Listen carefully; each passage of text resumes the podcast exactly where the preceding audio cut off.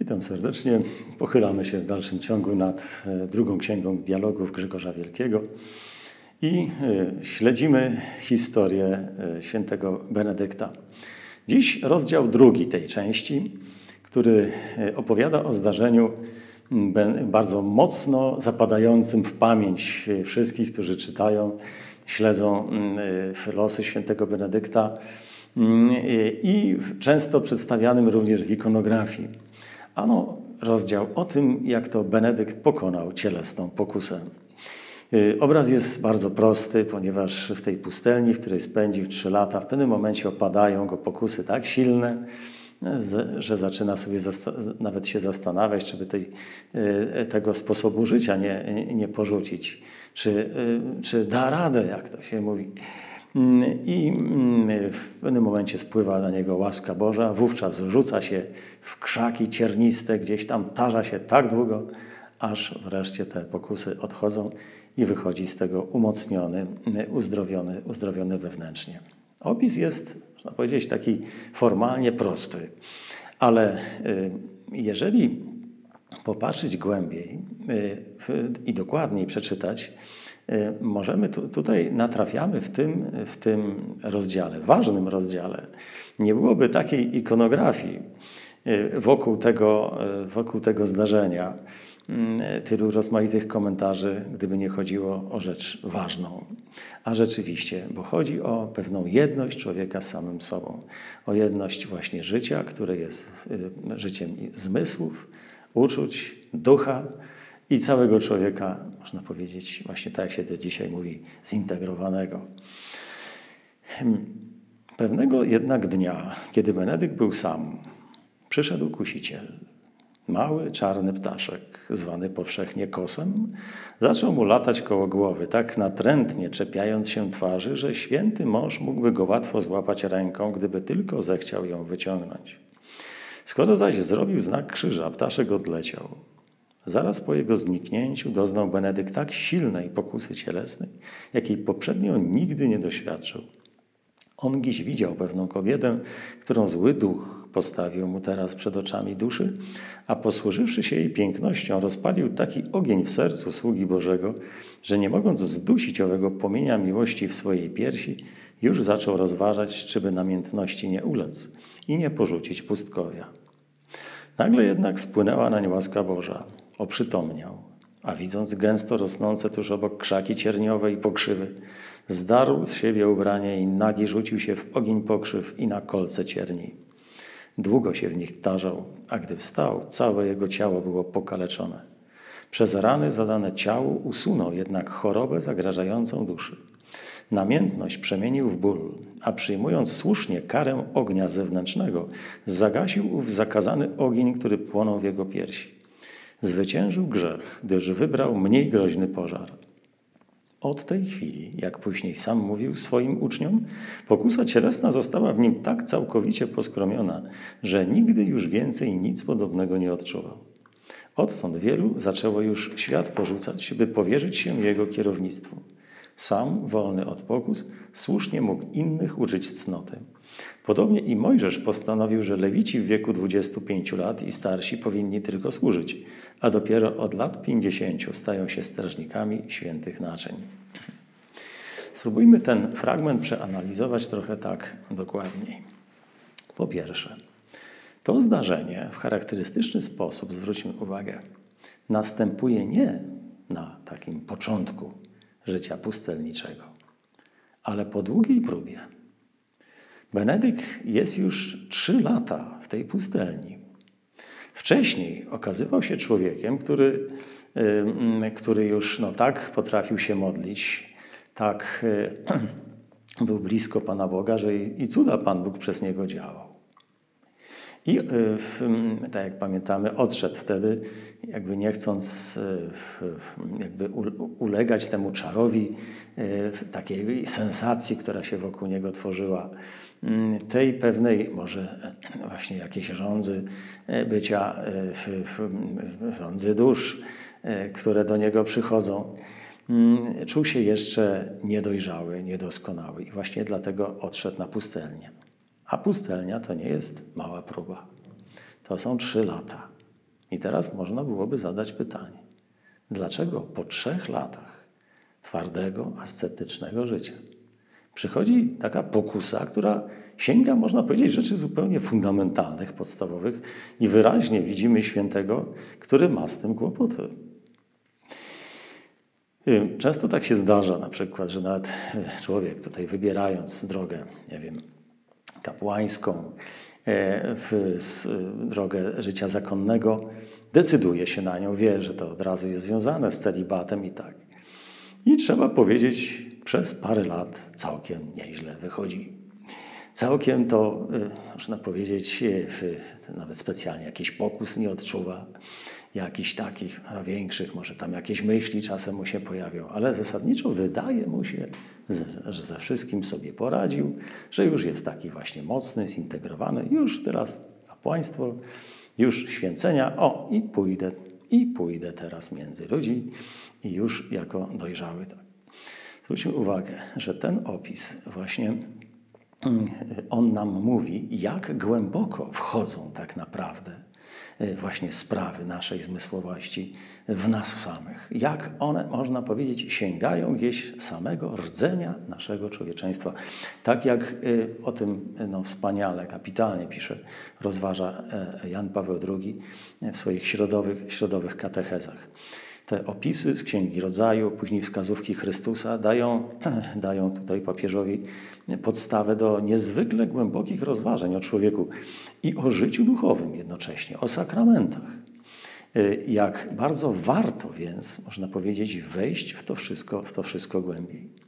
I raz nagle się okazuje, że po takich trzech latach w pustelni, to nie jest tak, że człowiek ma z sobą spokój, problemy rozwiązane, gdziekolwiek tam sobie teraz pójdzie, no to będzie działał aktywnie, a potem właśnie okazuje się, że jakaś przypadkowa relacja, jakaś y, tu i tam właśnie okazja, no, i nagle człowiek odczuwa, że zaraz, zaraz, z takiego wielkiego y, zawodnika w sprawach duchowych, to się nagle okazuje sam dla siebie jakiś taki, no, jak gdyby potrzebujący zaczynać wciąż od początku.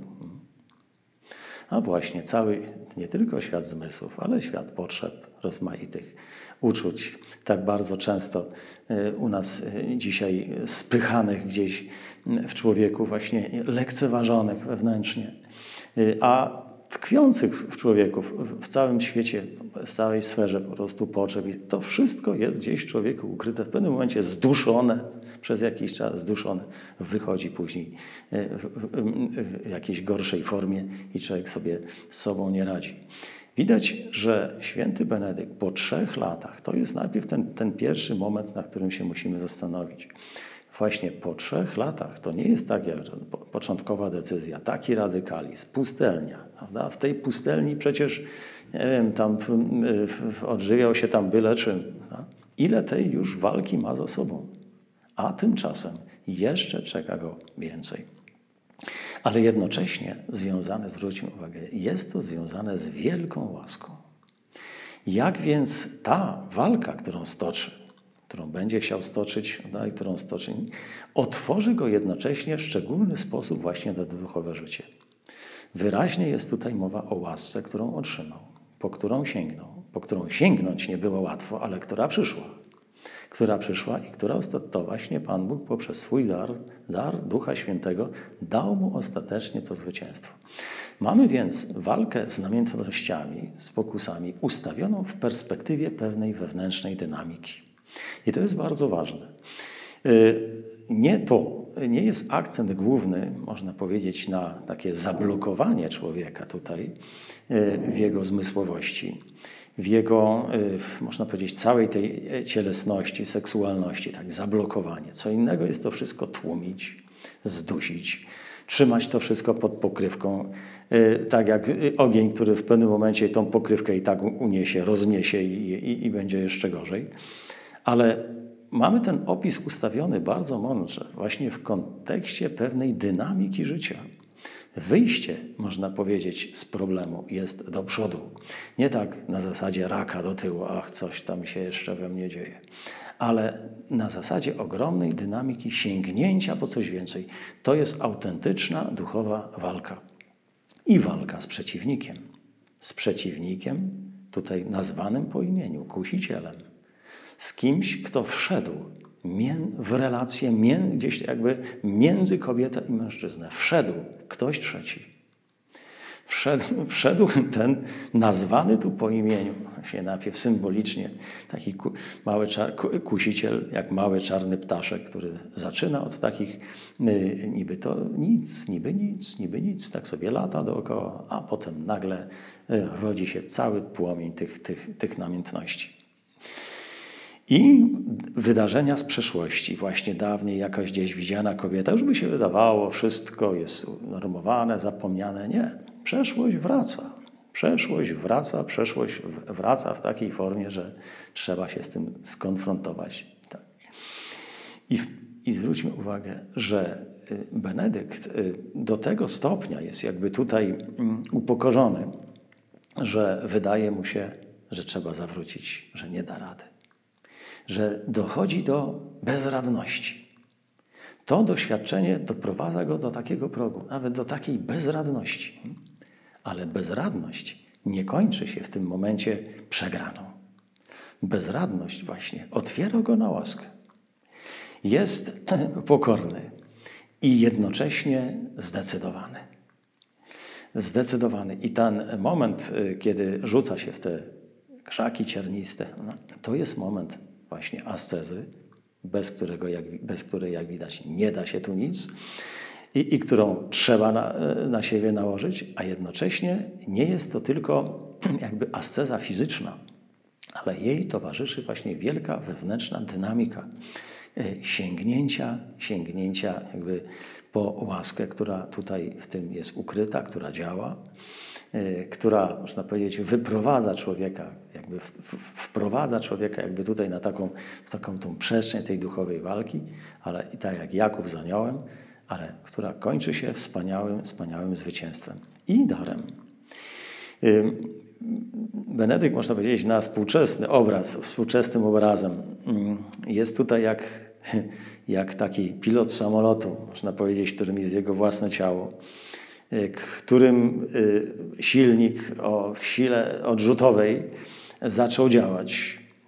I rzeczą pilota nie jest y, jakąś rękawicą teraz ten, ten silnik starać się ugasić ten płomień, ale tak, można powiedzieć, pokierować tym samolotem, żeby ten cały potężny silnik, z którym się nie da jeździć po ziemi, bo bo się tak zaczęło z silnikiem odrzutowym po ziemi jeździć, to za drugim zakrętem już katastrofa. Ale jest to silnik tak potężny, że jest on w stanie wynieść ten samolot właśnie na wysokość.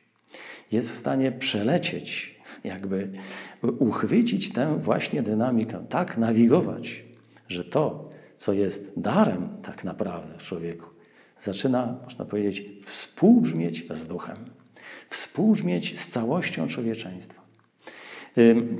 Jak bardzo potrzebujemy właśnie y, dzisiaj dobrej nauki y, w tych sferach, y, gdzie bardzo często człowiek i popełnia błędy pewne, i, a często wręcz nie odróżnia w ogóle mechanizmów w sobie, mechanizmów porządliwości, pokusy, namiętności.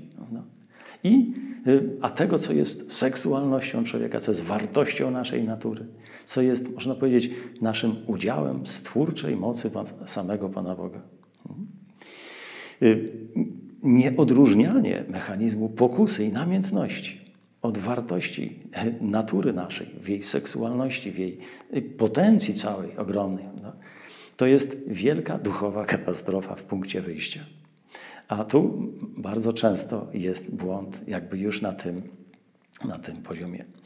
Zatrzymajmy się więc trochę dłużej nad, nad, tym opisem, ponieważ on jest, y, myślę, dla nas dzisiaj jakoś y, szczególnie ważny.